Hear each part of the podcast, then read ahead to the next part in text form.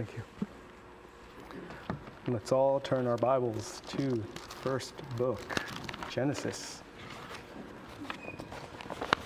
Genesis chapter 1.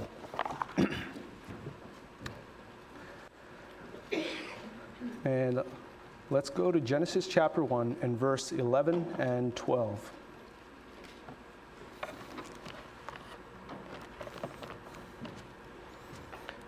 And Genesis chapter 1, that's verse 11 and 12. And it says, And God said, Let the earth bring forth grass, the herb yielding seed, and the fruit tree yielding fruit after his kind, whose seed is in itself, upon the earth. And it was so. And the earth brought forth grass, and herb yielding seed after his kind, and the tree yielding fruit, whose seed was in itself and after his kind, and God saw that it was good. And let's pray. Heavenly Father, I thank you for this uh, little moment that you've given me to uh, speak what you've uh, put in your word. I pray, Father, that uh, it, would sp- it would speak to the right heart and that uh, even all the hearts that are here today, every person here, that uh, you would speak to them in a personal way uh, through this message. I pray, Father, that you would speak through me and that uh, you would use me as your mouthpiece. Lord, I pray now that uh, you would give us all a blessing. And I pray all this in Jesus' name. Amen. Life was given from God. And that's exactly what this account is. It's called the creation account, right? And what we see is that God brought life out of entropy or chaos how Genesis chapter 1 puts it is there was a void and darkness was upon the face of the deep. And then God put an order to it. And that order, out of that order, He brought life. There was nothing, and then there was something. We call this ex nihilo. That's in Latin to say out of nothing, right? And God is a God of life. In Matthew 22, verse 32, it says, I am the God of Abraham and the God of Isaac and the God of Jacob. God is not the God of the dead, but of the living. In Revelation chapter 20, verse 15, we know at the end, and whosoever was not found written in the book of life, not dead, but the book of life, was cast into the lake of fire. Those who weren't found written in the book of life were cast into the lake of fire. God is a God of life, He is pro life. What we are seeing is the power of God, and we see that God is an omnipotent being. And a lot of, there's a lot of critics out there about this, about this one fact. How can it be that God brought something out of nothing? And how can it be that God brought vegetation before there was the sun. Because as you can see, the next day is when the sun was created and when the stars were, were created.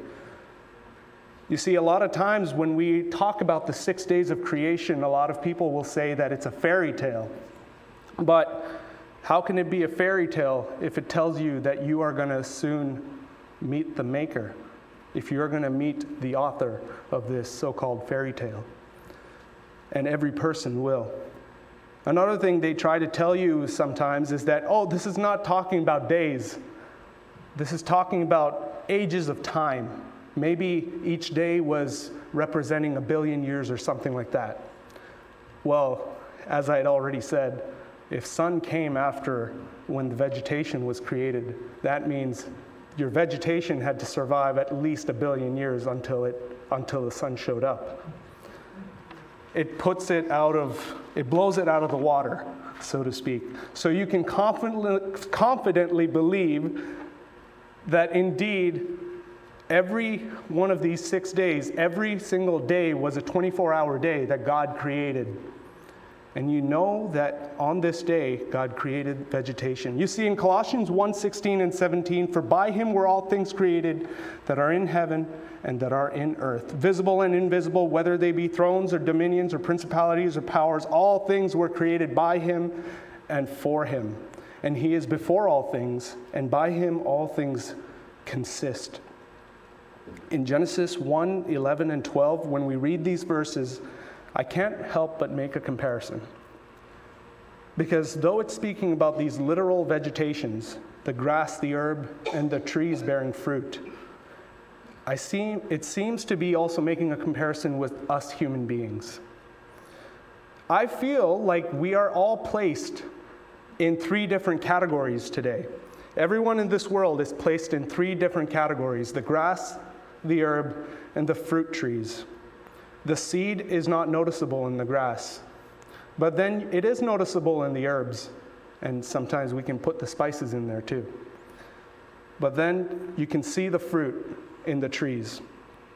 I believe that the grass, the herb, and the fruit trees represent each type of person or man that walks this earth. So let's take a look at these plants. Plant number one is grass. If you're a note taker, grass.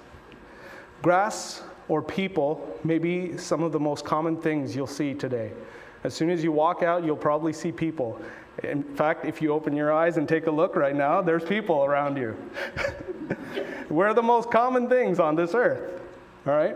But what astonishes me, and as I had already talked about it, this vegetation and the man, God talks about way more than he talks about stars and he talks about the sun. You see, we only have one sun, and we only have these unique stars that are around us. And according to science, if we were to lose one of these stars, it would impact us in a giant way. Yet, if you take a look at your Bible, the whole thing is a love story towards you from God. In Isaiah 40, verse 7, the grass withereth, the flower fadeth, because the Spirit of the Lord bloweth upon it. Surely the people is grass. Grass is comparable to the common man, to the natural man. The natural man is someone who we would call not a Christian. The fact of the matter is, God still created them. Though grass is very common, it is still much needed in this world. Every single person is still much needed in this world. They're still part of this system. And we often take them for granted. Grass, we take it for granted, and the people around us, we still take them for granted. But the thing is, we all enter this world the same way, and we all leave this world the same way through birth and death. Let's all turn to Job chapter 1, verse 21.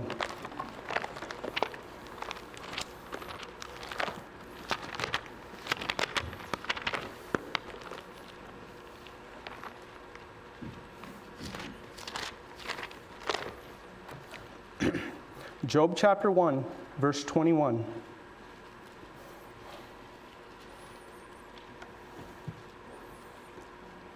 This is Job talking, and he says, And said, Naked came I out of my mother's womb, and naked shall I return thither. The Lord gave, and the Lord hath taken away. Blessed be the name of the Lord. In Ecclesiastes 3:20, all go unto one place, all are of the dust, and all turn to dust again. And in order to soften the blow from this reality, humankind has come up with all kinds of ways to soften this blow that we call death. Some of us, or many of us, may have turned to materialism. And I, I had pulled out some articles on it Materialism is very fascinating because research shows that the more that people watch television, the more materialistic their values are. I had no clue that television was actually related with materialism. But that's probably because both the shows and the ads send messages suggesting that happy, successful people are wealthy, have nice things, and are beautiful and popular one has to remember that in the US at least, the vast majority of media are owned by a few for profit corporations that make money by selling advertising. And the purpose of advertising is to sell products. Makes sense. But TV is probably our biggest symbol of materialism that we own. But since we're now in the 21st century and we're almost two decades into our 21st century, we all have a phone. right? It's our TV that we can take anywhere we want. And it always matters if it's HD or if it's 4K, if it's Netflix or if it's cable. It matters. it's like, where have you been if you don't have these things?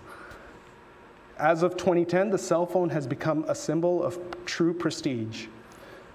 I have to have the latest and greatest of phones. Do you have the latest and latest piece of technology? Someone who owns a TV is likely to have a good income. Someone who must have the newest piece of cell phone hardware is likely to need that to be more prestigious among their peers. Another thing we try to soften the blow is with glory. One of the things, one, another study that was surveying 1,000 children asked from ages 6 to 17 the, out of the thousands of children, or out of the thousand children that they had surveyed, three out of four would prefer to be a YouTuber or a vlogger over traditionally coveted career paths, such as a doctor, an athlete, or a lawyer. Children's preferences for pursuing a career as a video content creator coincides with how Generation Z and millennial demographics view YouTubers. In a Google case study, these demographics identify with YouTubers more closely than their friends. I hope this is not true, guys. these demographics, yeah, believe that YouTubers are changing the world and seek out YouTubers' advice when it comes to purchases. So, apparently, the generation we are in also consider the glory of being a YouTuber. But another thing they tend to soften the blow with is in the way they believe in things. This is what we would fall, what would fall under philosophy. Often this word is a scary word for us, but people become afraid of philosophy. What it basically means is what and why things are done a certain way. Our modern day thinking is question everything. Who here likes abstract art? Abstract art. Probably the most criticized movement of our generation, though. And there's a reason why. But this type of art portrays the philosophy of our generation. We have all come to a point in our lives where we wanted to make a difference in life, but didn't know how. The thinking of today's generation stems from that fact. Looking through all of these materialism, through the glory, and through the philosophy, where we try to soften the blow of the fact that we're all going to die in the end the ultimatum is that we have figured out they realize that they are just like everyone else, lost. We humans, just like grass, seek after things only to see it all go away in the end. The grass withereth, the flower fadeth, because the Spirit of the Lord bloweth upon it. Surely the people is grass. Nothing on this earth we get to take into the afterlife. So, if this is such a well known fact, why is it that we're trying to collect so many toys before we exit the daycare? Why is it that so many of us are seeking after these things that are so temporal when they won't last after this life? What is the purpose of life if we all end the same anyway?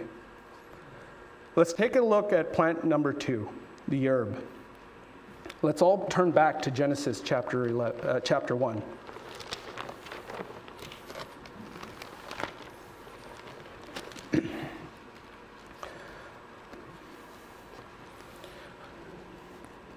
In verse 12, and the earth brought forth grass and herb yielding seed after his kind. Herbs are useful, they tend to be helpful to others as well. Most essential oils, any of you smell or like to smell essential oils? I, I used to have essential oils. I gave it to Danielle. But essential oils are great. But I've also noticed they're even better when you put them together with something else. Psalm 37, verse 2, you don't have to turn there, but for they shall soon be cut down like the grass and wither as the green herb. So the grass withers, and so does the herb. These are like the people that we see every day. They help us a lot. They come to church as well. They constantly give a sense of interest.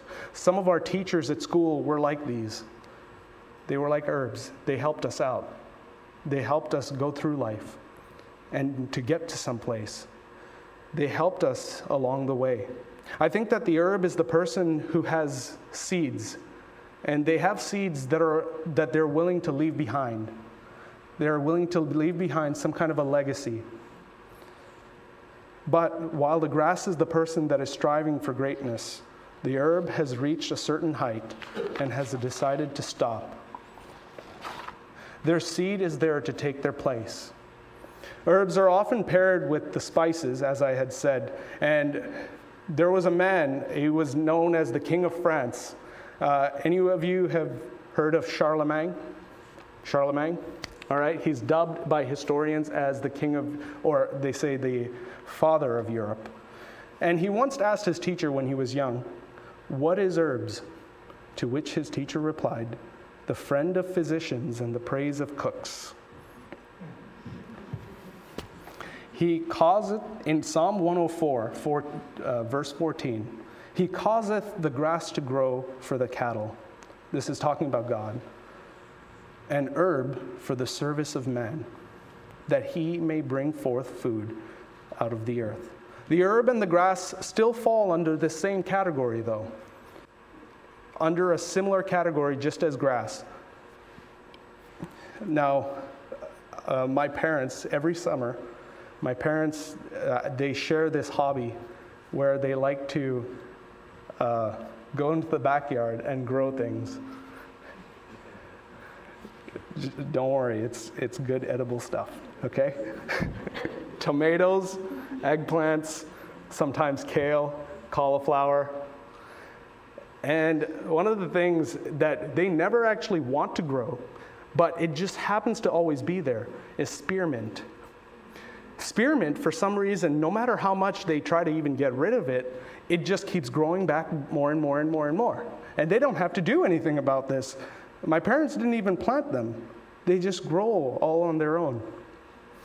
But it does, it does its own thing. Like grass, it just grows. If we don't cut it, it will just spread everywhere. But in the end, the man that takes the herbs cannot fully use it.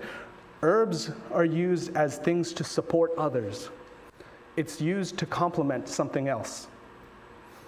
Just like grass, just like herbs, they all wither away. For they shall soon be cut down like the grass and wither as the green herb. And still we are left with that same question what is the purpose of life then? If these two represent how man lives, then what is the purpose of life? If they are all going to get cut down, what is the purpose? Plant number three tree yielding fruit. This is the part you've been waiting for. We who have the gospel need to bear fruit. It is as simple as that. Genesis 1:12, I know you're there. And the earth brought forth grass and herb yielding seed after his kind, and the tree yielding fruit, whose seed was in itself, and after his kind, and God saw that it was good. God had a specific purpose in mind for why He created all of these, all three of these. And they, He saw that it was good. But see, the thing is, as a brand new tree, we bear fruit. And the tree and the fruit is delicious and beautiful in the sight of our master. But after some time, the fruit ages. Every single one of us who have accepted Christ as our personal Savior we are trees now. We are trees that have been grafted to another tree.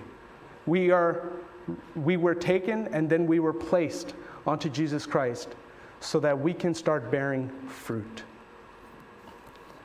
Purposes has now been taken away. Your life has now been given purpose. God took you and gave you a purpose. If He had saved you to just take you to heaven, then why are you still here? Because your purpose is to bear fruit. You are a tree that bears fruit with seed, the gospel seeds. You see, the seed didn't come on its own, God put it there. Ephesians 2 8. It is the gift of God, not of works, lest any man should boast. God placed it there. Out of nothing, He put something in you. The new creation. So, how are you doing with sharing the gospel? Because now you have fruit, it's time to give it away. Because if you keep and hold on to this fruit, you're going to wither and you're going to faint. I know we have been talking a lot about these plants, but we also have been talking about life. And I just thought, you know, the giving part. We are to give life. That's what giving the fruit is, giving those seeds out. And there is a very similar sense of giving life and when you look at giving blood. And I looked into some more articles because I love articles. And what I stumbled onto was there are three myths that actually follow after donating blood. Here are the three myths that follow that people actually think of. Myth number one you don't need me, you have plenty of donors. The fact is, patients need you. Only about 5% of the eligible population takes the time to donate blood. Blood cannot be manufactured in a laboratory. The only source for this life saving resource is a volunteer, blood donor. If you were to take that myth and apply it to soul winning, patients need you. The world still needs you. Myth number two I don't have time to donate blood. Fact donating blood only takes approximately an hour of your time. The majority of that time is spent filling out a medical questionnaire and checking vital signs. The actual donation process takes about 10 minutes. Interesting how it sounds a lot like Soul Winners University. Myth number three I can't give blood because I'm afraid of needles. Pastor Tim. I mean, most people do feel a bit nervousness about blood donation. Most also say after, do, after their donation that they're sorry they waited so long. Blood donation is a momentary discomfort for, a don- for the donor that can provide a lifetime of a difference for the patient. The world still needs you. That's why God has left you on this earth. Because if you're saved and uh, your purpose was done, God would have taken you.